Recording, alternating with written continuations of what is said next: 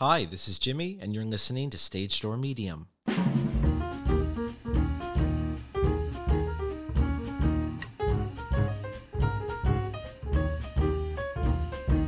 You're listening to Season one, Episode seven, Hearing Creative Voices, featuring Broadway talent and award-winning playwright, Jason Forbach.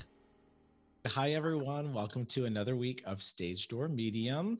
And we have the very, very, very special guest today, Jason Forbach. Hi, Jason. Hello. Hi. How are you doing? Thanks for having me. I'm doing great. How are you? I'm doing well. Thank you for coming. Um, oh, I'm yeah. so excited to talk with you. Um, if you're watching at home, Jason's Jason's career is, uh, um, I will... You have to hear him sing. Um, I will put up some clips of that that you you guys just have to check out. So Jason was, um, so Jason made his Broadway debut in Les Mis, the revival, in what was that, twenty fourteen? Correct, yep. twenty fourteen, before that, Jason was on the road with Les Mis, the, the same iteration of it that that eventually went to Broadway. And then he's mm-hmm. been with the Phantom of the Opera family for, for quite some time. So having been in the Las Vegas Spectacular, which we'll talk about in a little bit, and then mm-hmm. coming over to Broadway, Secret Garden, um, incredible writer, which your your work is already getting awards. So I... Oh, we got lots to talk about. Uh, this is a good one. So lots um, to dish on. Yeah. Did you know you were gonna be be an artist, be an actor? I think it was pretty clear early on because I was always. I mean, I think a lot of kids are like this. They're creating stories. They're making up characters. They're imagining worlds and friends. And I was the, I was the first in my family, and there, it was five years till my sister came around, and I was kind of like happy and existing in my own little world, you know? And I think that's where it kind of started. And I remember early on, I don't know what I was watching. And it was, and it was because I was really into movies and all that stuff when I was a kid. And I remember thinking like, I'm going to do that. Or, I, or like relating to it in a way that I was like, oh, that's what I do. But I had no frame of reference for that as a kid growing up in the Midwest. So I just kind of denied it as a reality as I got older. And then so much of me now as an adult is chipping that away and just being like, be whoever you want to be. But I feel like I identified with that, that spiritual connection, like almost immediately. Yeah, for sure. And then was there a show? I mean, for, like, for example, mine, mine probably was Phantom because growing up, I mean, growing up from, from where I am, it's probably about a seven, eight hour drive to New York, but Toronto, you know, Toronto's just an hour over the border. And oh, yeah. Phantom, that sit-down production ran for like, what, ten years, twelve years or forever. Something? So mm-hmm. that Long was time. Probably the show that stood out to me as, I think, getting the bug, so to speak, as, as a kid. Like, is there one that, oh, yeah. that sticks out for you? Oh, yeah. For our generation, I think that was a big one because I feel like every household had like the cassette. Or the C D, you know, every house had it. Cassette, yeah. Yes, and we played it in the car, and we sang along, and that, I think that was a really informative one because it also seemed magical, you know, like because I, I hadn't seen it since I was a kid on tour when it came through Kansas City, and it had been many many years until Vegas Phantom happened for me, and I had just kind of like not forgotten about it, but just never saw it, just kind of let it go. And then when I went to the Majestic to watch the show again before I flew out to Vegas, and we were talking earlier about the candles and like coming up out of the fog, I was like, and you hear that like that ethereal keyboard patch, I was like, oh, I remember. And you see it as theater magic, which it's kind of sad that it, that doesn't happen so much anymore, you know, budget-wise and time-wise, there isn't time to kind of develop that that stuff. But it is wild to think that that kind of eighties technology is still kind of magical to watch. Mm. But I remember my childhood brain, it's like when you go to your elementary school and you walk back in as an adult and yep. you see like the tiny chairs, but you're like, oh, it's so familiar. I just remembered it kind of differently. Yeah. You know? So uh, yeah, Phantom was that for me. I saw the tour too. And I remember as a kid, so first off, I saw it in Toronto and I distinctly remember being really spooked out as a kid. Like it, it weirded me out in spots. And I yeah. remember Um, I remember the first thing I remembered was the pyrotechnics. That always stuck with me because a friend mm-hmm. of mine, uh, they they sold the binoculars in the theater. So she put on the binoculars during the Red Death scene, not knowing uh-huh. that the flash pots go off. Oh, and she yeah. could not see for probably about a good twenty minutes for that. And she was screaming and crying. And um, I remember when I was a kid, seeing the national tour like super close, and I remember I was struggling in math, and my mom threatened, like what a mom move, she threatened my tickets if my grades didn't go up, and my uh-huh. average went from like a sixty-seven to like a ninety-four or something like that. Like so, we are going Phantom Phantom with that motivator. So uh-huh how long have you been with the show? Well, I joined Phantom was my first like big production contract. I'd done a couple of little shows and festivals and then an off-Broadway play in New York at the beginning. And then it was two thousand and it was the spring of two thousand seven when I went to uh, Vegas, and I was there with them almost three years till two thousand ten, and then joined, joined the tour of Les Mis shortly thereafter. So from two thousand ten till what is it, like two and a half years ago now, I, I had not been, there was kind of like a seven some plus year gap between versions. Can I ask, I mean, even with the Vegas production then, because one of the things that I'd love to talk about is longevity. And mm. I guess with a show that, here's the thing that I, I would love to talk about parallel-wise. When you, I feel like the expectations are for Phantom are so high, and mm. it's already so well established, and I feel like the same goes for when you're when you're getting ready to go see a medium. I can already tell when somebody comes in with like, you can sense it energy wise like the expectations are high, like they're hoping that mm. X, Y, and Z are the people that are going to come through, and like you better bring them. So for me, I think there's a little bit of a I think a pressure sometimes to you know, to to bring those people through. With a long running show like like Phantom, do you Do you feel like there there are pressures, you know, to, to uphold and being part of the show? And how yeah. do you keep it fresh when you're doing that same show every night? Yeah, that's the trickiest thing. And that's something that I, even now, it's I think we all balance. You have to balance for your own sanity, the idea of, with all arts or, or all anything that we do, that it, it matters so much and it doesn't matter at all in equal measure. Otherwise, you know, like you want to devote everything you can, but you can't make yourself crazy over the minutia. You know, audiences are enjoying it, and if you, you know, cracked a note or if you dropped a line, you know, like the world does not end, and you can't kind of like send yourself down this torture spiral.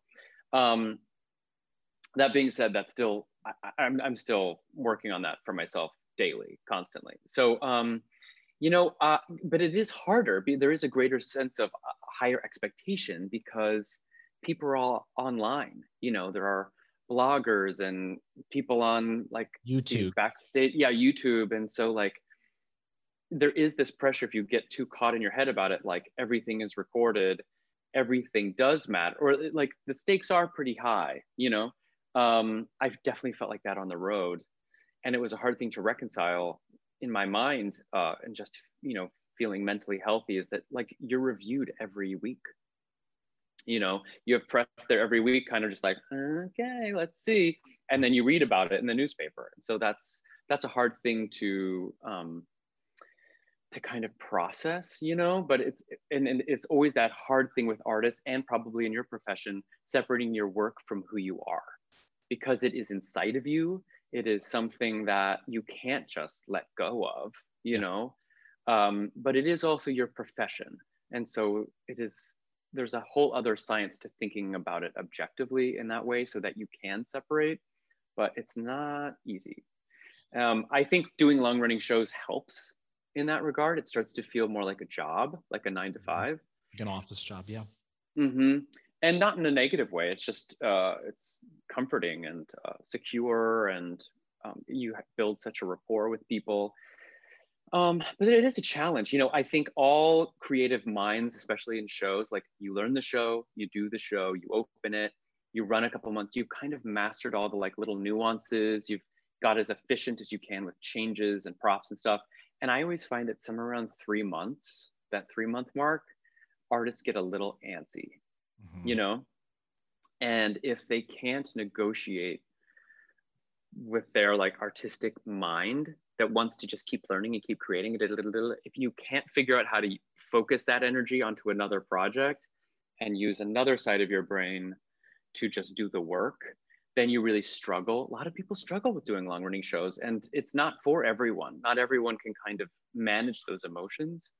Um, and I realized that after three months, it's like, oh, just work on your own projects, work on your own stuff, fuel that creative need, and come up and have fun at work, you know, and maybe it changes. It changes every night in micro ways. Um, And and sometimes that helps keep uh, it fresh for you, but like sometimes it's not fresh, you know, like you're trying, you, but I, I think that's where the muscle memory and the training comes in, is that you're always, you've elevated your performance to that one hundred percent level that audiences expect, but you, you're, you've managed how much energy to give to have it be your life. And I kind of like being in long running shows. Um, it is very rare nowadays. And you know, a lot of people bop from like big show to big show, and they kind of skip all around, and they they create these huge careers. And I always felt like I was kind of like one of those workhorse actors, yeah. that, you know, that I'm like, well, I've done like this show for six and this show for three and a half, you know, but um, I, I'm okay with that. That's okay. I'm totally okay with that being the path that I've, I've been on, um, because it's allowed me to just be an actor for like almost fifteen years now. So I'm like, oh, thank God for that. You said it best, though. You have the, it then prom gives you these outlets where, and from what I understand, Phantom's really wonderful about if people want to, you know, duck out for, for like a month or two to go pursue a different project. And, you know, so I feel like if I'm not mistaken and misspeak, you know, you're able to then come back probably with like a renewed sense of energy. And like you said, you have your own creative projects on the side that mm-hmm. I think help to balance. Yeah, yeah, I think you have to. Phantom's really good about it because it's been around forever. So they uh, have, a, I mean, otherwise I'm a vacation swing there now. And um, I swing about eight different tracks, or did swing about eight different tracks. So, I mean, if people, if they weren't gracious with how they allowed people to step away and do projects, and for myself, be gracious about allowing me to do the same, then we'd all, we'd all be, you know, climbing the walls. So yeah, Phantom's fantastic about it. You bring up such a great point too about being reviewed weekly. And I feel like as a medium, it's, if I have five days worth of readings for the week, it's literally a different review, so to speak, every day, because you're not, you're not telling the same story. Like, you're the same person, so to speak, bringing that, um, that story through. But it's interesting. Like, if I have an off day, like, you know, it's not a full company, you know, it's just me running the ship. So if I have an off day, that's one person. Let's say they had ten people that they wanted to promote it to, and you know they you know they didn't have a good experience for some odd reason, which is rare, but you know that's that's that's that review, you know what I mean? Yeah, so yeah. With the show in general, is it hard to shake? Because I mean, I my brain immediately goes to how heavy it is, um and it, it's weird though, but it doesn't seem like a heavy show in spots. But when you think of it at its heart, it kind of, it's super heavy. So, I mean, do you guys yeah. have a hard time shedding that? Um, I think it depends on the track you're doing. Um, and, you know, to me, the heaviest, the heaviest and the hardest was Les Mis. The workload, the length of the show, the amount that was required of us, um, physically, vocally, it was the most taxing. And to do that for six years, I, I, it was like, it was an endurance test beyond, you know, yeah. um, beyond, beyond. Phantom is, is a little bit, uh, as Rao, yes, there's a lot of work you have to do. You're sweating, you're running around, you're wearing period costumes. There's something about the tone of it um, that doesn't weigh on me the way Les Mis did. Um, and, and in the ensemble, there's a lot of downtime for us there. So we kind of have a lot more fun. Yeah. We have a lot more fun backstage, um, as was the case with Secret Garden too. The ensemble, I played Albert and was in the ensemble, and so I had a lot of downtime. And so that kind of alleviated the pressure. I think if I were to be some of the other characters, or you're carrying a lot more, it's just, once the show starts, you have to put your blinders on, do the work, come out the other end, and and that is, that is really hard. Um, that's the way it was with me as Enjolras, and in the ensemble, it's just like, here we go, and you, I'll see you in three hours, you know?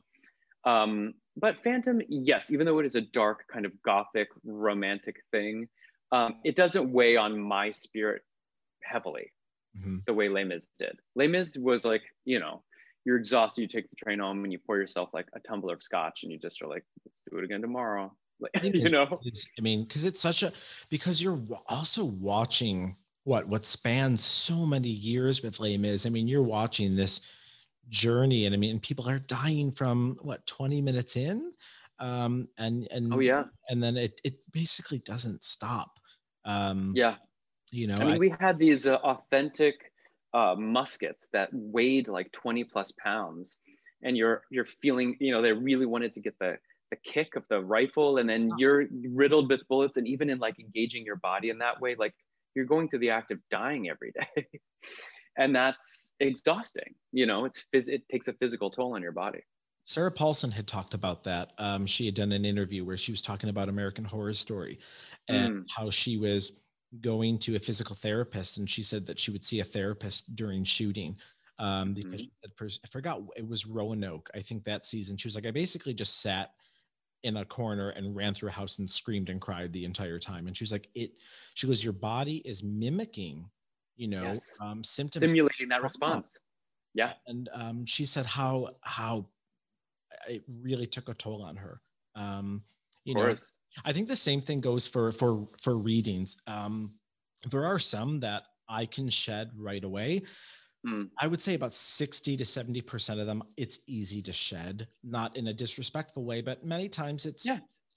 hey, you know, Graham's here and, you know, she gives the specific details, or they give, they're excited about the wedding, but then you have some that are really heavy and, mm-hmm. you know, and um, sometimes they'll flood you with the emotion to understand the gravity of the situation. And so I think wow. when you deal with murders, um, when you deal with suicides, um, you're, you know, you're getting these, these folks on the other side that miss their loved ones so much. And then you're getting people right in front of you who mm. are, you know, who are upset, they're hurting. So I think too, that's hard. So I think typically yeah. for those, like my spouse knows if the, if it's a heavy one, I'll just go like, I'm going to go for a walk and I'll take the dog.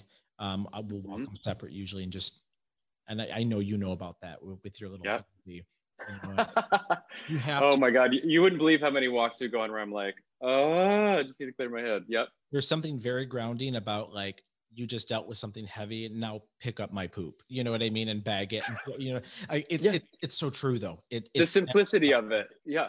Mm-hmm. Yeah. It snaps you I out of it.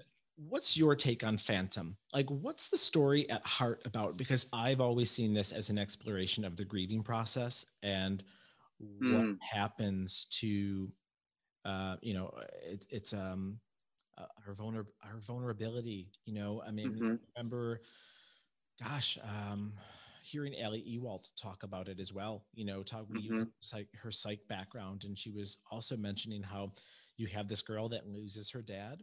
And she's yeah. incredibly vulnerable. And because yeah. I don't think audiences realize that sometimes, you know, about, I've always kind of imagined it that she loses her dad pretty close to, mm-hmm. um, I mean, it's even in, it, I mean, it's even, what is it? Three, she says in the, in Wishing You Were Somehow Here Again, the old, the updated ones are what? Three, three long years. I, oh, I can't remember. I can't remember. The two are changing. I want to say it's under five, that much I know. And so, I mean, for me, I, I find it so compelling because I think my brain too, as being a medium, sadly, I, you know, you've heard of cases where you have had really bad mediums that have capitalized on the grief process for somebody and that have used the most bare bones of, uh, of information to run with and, and, and take people that are, are vulnerable. And um, obviously that that's, those are far and few, but I, I remember hearing awful stories about yeah. it. My brain just immediately thinks of this man that seizes on an opportunity of somebody that's that's yes. missing her dad. And well, it's easy to forget that she's still such a young girl in yeah. the in the course of, of this drama. So when you think about that and, and how hard it is for children to process that anyway, without any tools, and then to be thrust into that kind of situation without any tools. Yeah, it's it, it really, that is that is one hundred percent accurate. And I would love to pick your brain on the differences in energy between the Vegas audiences and the Broadway audiences, because, you know, with, with Phantom, I mean, obviously it, it, it's still such a tourist show. I mean, I, I myself, I mean, every time, many times when I'm in town, I have such a soft spot for it. And I like to, it's a horrible metaphor. I kind of describe Phantom as like that alien relative in the, in the nursing home where like, you don't know how long it will be there. So you're like, like I want to go check on her. I want to go check on them and just say hi. You know what I mean? And let them know that I love them, yeah. support them. And so um, it's a horrible, you know, analogy, but it, it's kind of true. And yeah. for you, did you, were your audiences different in Vegas? Because my brain goes to like the Vegas clientele, and does that, did that impact your performance? Uh, it's interesting because the Vegas clientele is so, so different. Um, but we rarely got kind of rowdy audience member. I mean, there are a few iconic moments and stories from Vegas where we're like, what? I mean, just totally inappropriate behavior. Sure. Some some some things I don't even think are, you know, totally appropriate to say. And that did happen. You're like, only in Vegas, where you're like, yeah. wow, okay, incredible. So that happened on a handful of occasions. Um, we didn't get it, it wasn't hugely trafficked um, as it is in New York. It's such an iconic, like, you know, New York is like Rockettes, Statue of Liberty, Phantom. It's part of like, it's less about Broadway now and more about like a New York institution. It's a part of New York, yeah. And so, you know, New York audiences are like packed every night. Um, and they will be uh, more traditionally respectful. It's so interesting because the when you're talking about engagement with the audience, I think it is different per house. Um, because like in the Imperial, and especially with the show was like, sometimes we're coming up through the audience, it feels like the audience is like right up in your grill. And in the Majestic, they seem so far away and it's so dark that I kind of just forget that they're even there. Um, Vegas, we were a little bit more aware. I mean, Vegas is its own animal. And, and I, it does it does pain me that like, especially now they're struggling so much, Cirque going bankrupt, all theater, music theater has left Vegas. It's such a shame. Uh, but you know what, like everything, I think the pendulum will swing back and they will kind of have this need for varied arts there again. But um, I mean, crazy stuff went down in Vegas on occasion that would never happen in New York. I I can only I can only imagine, you know. Um, running- well, the funny thing is, is that uh, like what I think, you know, your listeners might get a kick out of is that we're aware of everything. You know, like it is so funny how there isn't a second that goes by where like you'll be on stage with someone and they're like, the lady in the third row is doing, you know, like we're communicating, they're like, who? Third row? Oh my God. Oh my God, what's she doing? You know, like everyone's aware of everything. I would imagine and during the Hannibal opening too, when they're teching everything and fixing things, I would imagine if you're in the chorus part, you probably have so many moments to chat about, you know, with your company member, oh, yeah. what's going on. Yeah, you're just kind of clocking every, you're assessing the situation, you're checking with people. What are your thoughts? Are we supposed to like Raul or not? Because I feel like people hate him and he's not a bad guy. Yeah, it's kind of tough, right? Yeah, I mean, it's so weird because it's like we're always playing into that that ar- aristocratic kind of pulled up, emotionally distant, you know, it's it's like yeah. classism. It's classism. And I think that's what people kind of don't respond to, but it is, he's supposed to be the romantic lead. It is funny. It's like, you know, you don't, I think that's what's so interesting when they play with the sequel is that they start kind of like chipping away at his veneer and give him a few flaws. And I think that's human nature, right? People are like, there's, okay, there's dimension. Mm-hmm. I know. I mean, Raul's biggest thing and what it's like, he's like, what is he like? I've got to get my hat or something like that. Like, he's like, he's like, I'll be right back. We're going to get dinner, but I got to get my hat first. And, you know, like just his priorities like, are. Okay, buddy. What's your favorite flub that you look back and you're like, oh my God, it was so embarrassing, but like now you can laugh on it while you were in Phantom or Les Mis? Um, you know, it's so funny because it's like flubs happen all the time, especially with very tech heavy shows. Like you just never know. Um, and I, I've had like a few major injuries happen. Like I've had to been hospitalized from shows a couple of times, but I, fu- so like, it's kind of like anything can happen. I think my favorite flub is in Les Mis. I was playing the factory foreman and Montego Glover was Fantine. And Fantine and the factory girl get in this fight and they're wrestling on the ground, and Montego's wig just came completely off. And we're standing there, and like, I think, I forget who the factory, the factory girl was like holding the wig and was like, and Montego took the wig and just left. And she left the scene, and she was like getting it properly pinned back. She couldn't find a hair person in the wing, so she went downstairs. Like, and Les Mis is a train. Once it starts, it doesn't stop. The music keeps going. The scene happens. She takes off. Valjean comes in, and the whole thing is about her, and there's no one there. And we're all like, all this oh. being about, yeah. And this one guy from the ensemble way in the back thought he would like musicalize her backstory. No. So we're all kind of, we're kind of like silent, like, uh, I don't know what we do. Because it's when Fantine's supposed to plead and beg, you know, I have a child, this child's my daughter, I'm doing all this stuff. And this guy, who still cracks me up this day, is like, oh yeah, she has a child, the child's a daughter. Like from the back, like a guy in the factory knows everything about Fantine and starts chiming in. We're like, good improv skills, buddy. But we were just, we were dying.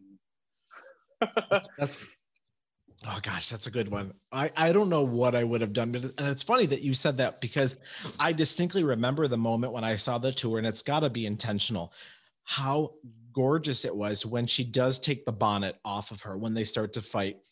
You see, you know, Fantine, that long hair. hair. And to me, that was such a, a smart, you know, way to already get your eye going, look here, because in a couple minutes, mm-hmm. it's going to be gone. You know what I mean? Yeah, yeah, yeah, yeah. But, you know, to go back to the energy thing, every time I've seen Phantom, it's funny because I know the show so well. I, at times, find that I watch other people's reactions if I'm near somebody that I can tell has never seen it. And when I saw it, oh, yeah, fun. You, there was there was a school group um, that was like oh. the first, I would maybe maybe like five rows worth. And I started tearing up during the overture, because to see these kids watch this show for the first time transported me back to, I remember sitting there for that flash pot and the overture starting, and to watch their faces go, oh, we're going back in time. You know, I, I have goosebumps right now just to yeah. see that it still does it every night. Yeah. Um, I get it. And to see them like cheer, you know, when she kisses him at the end, and this idea of redemption, and like, oh, um, you know, they, they, they get it. They they totally get it. Mm-hmm. And so and it makes you realize how important it is for kids, how important it is for education. Because I, I work with Broadway Classroom and a few other groups. So it's like, you'll meet school groups before or after they see the show, and then they put it together with a real person, and you get to work on, you know, group activities together, and they, they get to express and ask you questions. And so it is, that's another level of of cool when you're interacting with young people, and they're like, oh wow, not only am I learning, I'm seeing a show, I'm seeing what's possible in the arts, I get to meet an actual person that's doing it and make it seem tangible. Because that, as I said earlier, that's the thing I never threaded together, is that like, oh, that's what real people do, that's just somebody I see on T V. So um I, I get a huge kick out of that, especially because it's like, it is one of those things, if a story is told well, if it's executed well and told well, it will clearly stand the test of time, as we've seen with so many things that we tell over and over and over again. Um, and this is just like one of the most brilliantly directed shows, I think, in theater history. Um, it, it's so thorough and thought through. There isn't a moment, there isn't like a finger that is put up that is not with pur- without a purpose, you know? Everything's been so thoroughly thought through. So yeah, it is fun to see how, and that was the way with Les Mis too, you know, like twenty-five years later here, we're going to bring this show back, and it's still, it's like young people are getting excited about yeah. it. It isn't, you know. Which is, you know, such a testament to the message of the show also. And I remember just recently, so many cool things I never caught with Phantom. Like um, I never noticed that Madame Giry knows that backdrop's going to fall before she, and I was like, oh, I was like, she pulled Christine out of the way, and, you know, she went to go kneel here, and she went, no, no, no, come over here. And just, I mean, something like that. Or um, I love the reversal, and I'd never thought of it, because, you know, sometimes your brain is just thinking more about the music, and um, how in act two, right before, what is it? The rehearsal for Don Juan, um, you know, mm-hmm. where the piano goes off, the fact that they're now coddling Christine with the with the chair, you know, the exact same chair that Carlotta was coddled in. It's like, that's, and it's interesting to, you know, just just so many different things that that you catch. And um, oh yeah, that I still catch too after doing it for years. What's something that you catch that you're like, oh, I hadn't thought of before? Well, you were, I mean, that moment that you spoke about in playing Rayet in the Broadway company, I have to kind of be lined up next to Lefebvre. And Lefebvre has a moment where he kind of hears something while Carlotta's starting to sing. And Giry catches that. There's kind of like this chain reaction to them already being aware of the Phantom's presence. And we're watching Carlotta, Carlotta sing that Think of Me before the drop falls. But there are blocked moments where you see those two characters already aware of their presence. And I think the audience feels it, and you clearly caught it. And I hadn't, I had never noticed that exchange between them until like last year. Yeah. Yeah, there's just so, so many things. Yeah. Well, Phantom aside, I want to talk about your, your own creative talents. You're a writer.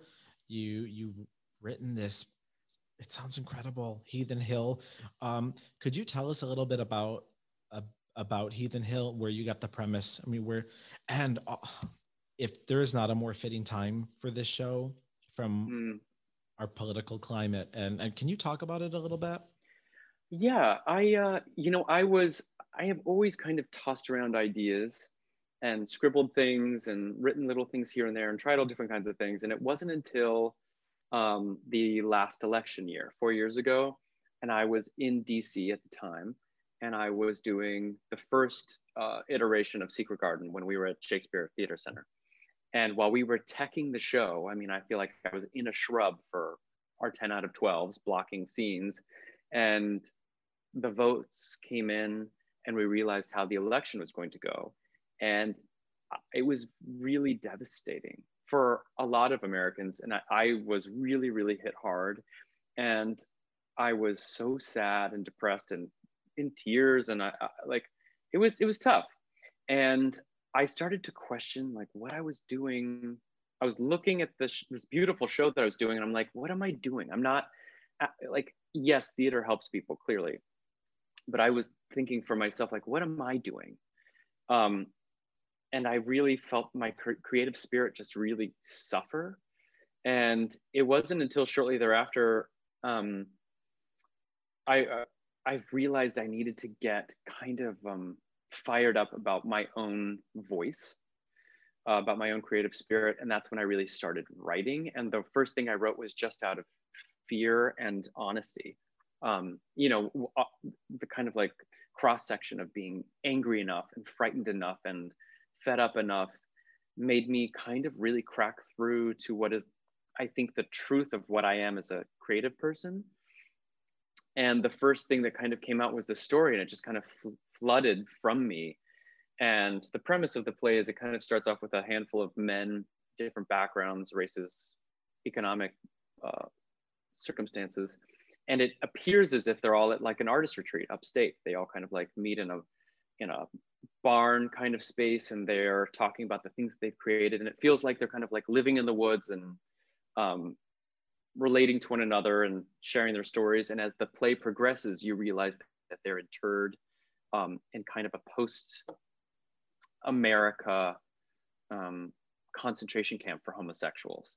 And so then you start to see through a series of flashbacks how they all converged into, the, how they all kind of met in this spot, how their stories collided, and how they kind of survived, however they were able to survive through this difficult time, but through art. So it kind of was like, it essentially was the thing I needed to write to save myself through feeling artistically dead. Mm-hmm. Um, and so, uh, yeah, I I, uh, I wrote the thing, and it was the first thing I actually just completed. You know, there were so many um, things I had started, and now, you know, I'm married and I have someone that I can tell my ideas to. And for years, I he would see them manifest. He's, he's like, you th- you you had talked about that. And um, I was like, oh, I just never jumped on it. And then when I was reading Big Magic by Elizabeth Gilbert, and she has this whole beautiful story um, about how she met Ann Patchett, and they had this amazing connection. I don't know if you've ever heard this story, if we talked about this before, She has a whole story about how she met Ann Patchett and they became friends. At that time, Elizabeth Gilbert had the story about a divorcee who goes into the rainforest and blah, blah. She never finished it. She meets Ann Patchett. Uh, years later, they meet again. She asks Ann Patchett what she's been working on. She's like, well, it's a story about a divorcee who goes into the rainforest. And, and she, that unfed spirit in Elizabeth Gilbert transferred to Ann Patchett for her to finish. And um, that story was so inspiring to me because I feel like I have seen so many untold stories in me realized. And it spoke to me, and it's like, just finish the thing. You know, there are all these creative stories that are that are looking for hosts. You know, she she speaks to the idea of genius, and it's not a person, it's this, it's a it's a spirit that comes through us. And you know, you see these people strike magic with these amazing ideas, and and so it was just motivation, it's what it was. And it's like, just finish the thing. So um, that was the kickoff of just feeling confident enough to see projects through to their completion. And it gave me so much joy and fulfillment that my work side, going to theater, could be my work, and my creative work would be what I do at home. And that has fed me for the past four years, really. So yeah, that's kind of what that history is about. Terrifying seeing projects through, you know, like this, this project oh, yeah. here, you know, starting, starting this show was something that, you know, I, you know, I'm married as well. And my spouse will say the same thing. He was like, you've talked about wanting to increase what you do as a medium, but you know, I, I was starting to feel kind of like the burnout working on shows as like a, as a director. And I'm like, you know, I felt like I was hitting a wall a little bit, and I loved yeah. both of them so much. And then when this pandemic hit, I was like, I've got to do something. Like I've, I've got to utilize yeah. this creative um, part of my brain with the fact that I still love giving back and the educator part of me. And then I was invited to be a guest on a podcast as a medium. And I don't think mm. it, until I was a guest on that podcast where I was like, oh, like I'm supposed to be doing this. And it's funny, yeah.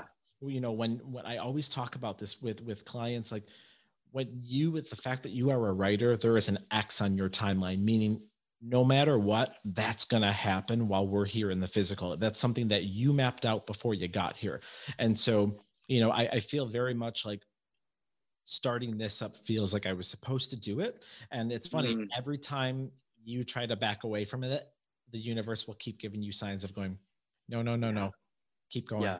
keep going. Mm-hmm. And like within two days, I mean, it was like um, somebody had contacted me about wanting to do the podcast right after. I was like, maybe this isn't a good idea. And then an office space pulled up. And then the table that I had always wanted to have as my office table that was normally like two grand on West Elm was marked down accidentally to four hundred bucks. And I'm like, okay, if these aren't like weird signs from the I'm, universe though, that I'm supposed to be going, you know, and yeah. can, and the final thought, I, a question for you, how do you channel? Because it's, it's interesting. Like for me as a medium, when I have different energies coming through, I feel like the joy of what I get to do, and, and maybe it's because I have a background in theater, I want to acknowledge and I want to honor their personalities. Like, I don't want to just say, well, I've got grandma here. And if, and if grandma's a fiery person, like I want to make sure that that shines through and I can honor that in the way I relay my messages. So there's times I'll say like, did grandma have like a really dirty mouth? And they'll say, oh yes. I'm like, oh great. Now I can say it this way. Like she wants me to. So when mm-hmm, you mm-hmm. wrote Heathen Hill, how did you, like, what do you do as a, as a creative to get inside the minds of so many nuanced different people? And how do right. you make sure that, oh gosh, this could go on for a whole day, but how do you go, okay, nope, I'm going to go on to this character now. How would they volley back? And like, how do you do right. that? It's interesting because I think all actors are, uh, we gravitate toward inhabiting these other stories and these other spirits. And when you're, you know, it, I've had a, a handful of moments where I can truly say that I've handed myself over and some other spirit kind of took over in the storytelling. I feel like I had lost myself. Um, and that's so hard to do. Um, and that's why the greats are the greats, you know? Um, and that's what's, and there's something so, uh, satisfying about that experience. I, so actors are already kind of keyed into kind of channeling other people anyway, where there's something really fascinating in that for us. And I appreciate that background for my writing, um, you know, because we're always, I mean, like from little kids, you're, you're, you're coming up with different voices and characters and this and that. The characters that I write are so alive for me inside my head. I mean, I always feel like I'm a better actor in my head because like, I've always played around as a quiet kid in my head, and I have all these like fantasies and ideas and create all these people. Um, and so now as an adult, as a writer, I'm allowed to kind of do that for work. And so, you know, there'll be kind of like the skeleton of, of somebody I know or, or somebody I've met and the way they talk and the way they think. And, you know, like there are people now in my life that I use as references or, you know, like, or people that have passed, my grandfather, I'll use a lot. Um, and I reference them or things they, they would say or things I've heard in passing. And they do kind of come alive, I, and I kind of keep them all in here, you know? And um, it takes a long time to kind of knock out a, a draft and then revise it. And it can be something that you have with you for years. And that's why they have to be so alive in your head, because they are really kind of like living and working with you for a long period of time. Um, and, the, and now to me, they seem like real people that I used to know once, you know? Yeah. Um, So that's the fun thing. Like last fall, we had our first kind of big produced reading in New York, and it was fun to really capture some actors that got it. Yeah. You know, I'm like, I was like, you're like, you have been in my brain and you're manifested in front of me. And so that's very exciting. Um, it, so I think being an actor helps uh, leading into that writer life. But yeah, I mean, it's funny because like, as far as what's going on in my head, it's like these people are, are real live people. It's funny. I meant to tell you actually, and this came through earlier for you. I, I feel like clear as day, they said it. During your creative process, do you hear like a different version of your voice that will edit things for you at times? It's oh yeah. Because they talked about it earlier, because your grandfather came through earlier and he was like, please make sure you bring it up. He says sometimes if you get that, I, but it's weird, like you hear your own voice almost like yes. speak it out loud, and they go, scrap that, put that there. And he had acknowledged that earlier. Yeah. Yeah. Is this the one that I had talked about when I read you a couple of years ago, something about his teeth? Do you remember, was he miss, he, remember he told me he was really excited to eat corn on the cob again. Oh gosh, I can't, you know, it's so funny when you were like, remember, and I was like, I wish I had held on to this, I couldn't remember. Um, I know my my first grandfather had all fake teeth, all dentures. Yeah, yeah. He it was like in a glass by his bed when he'd go to bed. um, yeah, that that must scare the crap out of me. Yeah, because whenever I get like, it's funny, they'll either pop them out of their mouth or like they'll look like see through to me, which means not not. That's my symbol. Not real. They'll show me, or they'll show me gold, which just means either they had fillings or it's just. Again, you never really know, or if they show me corn on the cob, it's weird, but that's my symbol for I didn't have teeth and I missed it. So oh, depending funny. on how they show it to me, and um, I just I have so much respect for for what you do, and and just oh, um, thank you. and for your for your writing. And I feel like I would be. Remember the Golden Girls episode where Blanche tries to become a writer, and like she. No. Oh, you got to watch it. She's like, she has writer's block, but she hasn't started writing yet. And Dorothy's like, well, you can't call it writer's block. And she starts quoting Shakespeare and she thinks it's her own. And she's like, uh, uh-huh. you know, like, what is it? Uh, to sleep, perchance to dream. And um, oh, it's hysterical. I'll, I'll find the title of it and, and send it to you. We, yeah, yeah, please do. It's great. And now it's time for some last minute questions. So a couple rapid fire questions for you before we go. Oh, sure. Um, okay, first one. Um, if now I don't believe it works this way. However, um, and I remember, I know I mentioned it to you. There are definitely spirits that will pop in to the Majestic for sure, but it's weird. Like sometimes mm. I'm like, oh, family's here to, to cheer on so and so today. There are like hardcore fans on the other side that will come through to watch, and in particular, there's always one woman. She is, I would say, she's like. even now I'm getting it, fifty-four. Um, she mm-hmm. died of, um, I believe, ovarian cancer. And she's such a diehard of this show. She hangs out in the theater when there are new performers that go on. And she, um, I remember she told me that she had the album playing when she passed away. And she's so funny. Like every time there's a new pairing, she's like, oh, it's great. I don't have to pay anymore to see it, is what she says. And um, so that's one. But so while I don't believe they're stuck there, if you were stuck as a ghost in a theater and could only see one show, like you were stuck for all of eternity, what theater, what show would, would you pray that you were stuck in? I would say, I mean, I would say the original Into the Woods company. I could watch infinitely. Joanna Gleason every night. Yes, Joanna Gleason for the rest of time. For the rest of time, yeah. That's a good mm-hmm. one. A couple of our guests have been saying Gypsy. Gypsy's like the heavy hitter right now. They said, oh yeah, good production, you know, of Gypsy. They they said, yeah. Well, wow. It was the first thing because I had seen that P B S broadcast as a kid, and that was the first time I was like, oh, okay, I get it. Yeah. You know, I mean, that one's burned up here too. Like I, I guarantee you, can you think of what Bernadette Peters is doing when she goes, some of us don't like the way you've been telling it? Like I literally, she, she's looking at her nails. I remember she's yes. out. I mean, and just like certain. Yeah. Things will be branded up here. That's oh a, yeah. I would never get tired of that show. And Jack's no. mom, how iconic she is. Uh, yeah, iconic. The genius spring- delivery from an entire company. It's like, come on. Whole thing. Yeah. Mm-hmm. Um, all right. So that's one. Um, second one, what did I have? Um, did you have a performer that you met um, at the door that came backstage that everyone left you starstruck?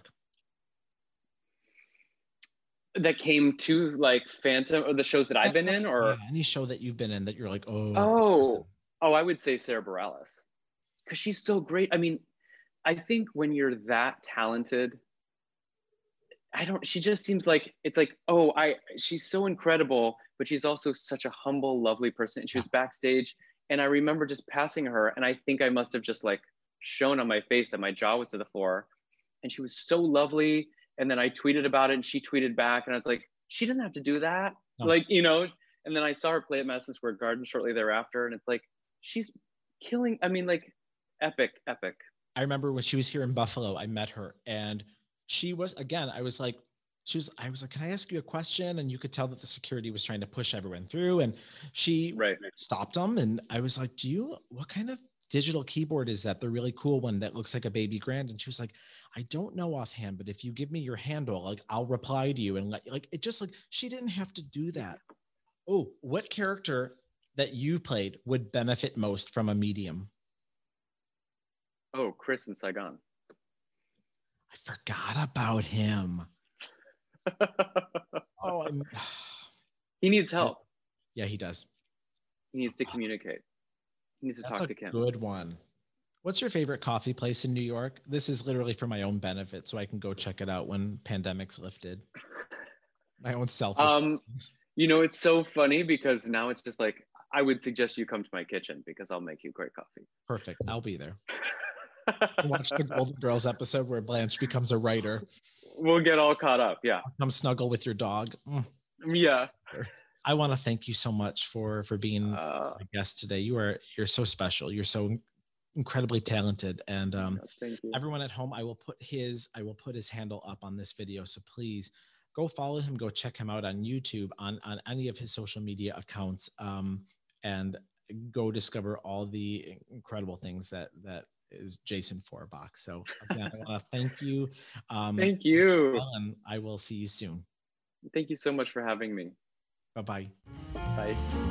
Hi, everyone. I want to thank you so much for tuning into this week's episode. I hope you enjoyed.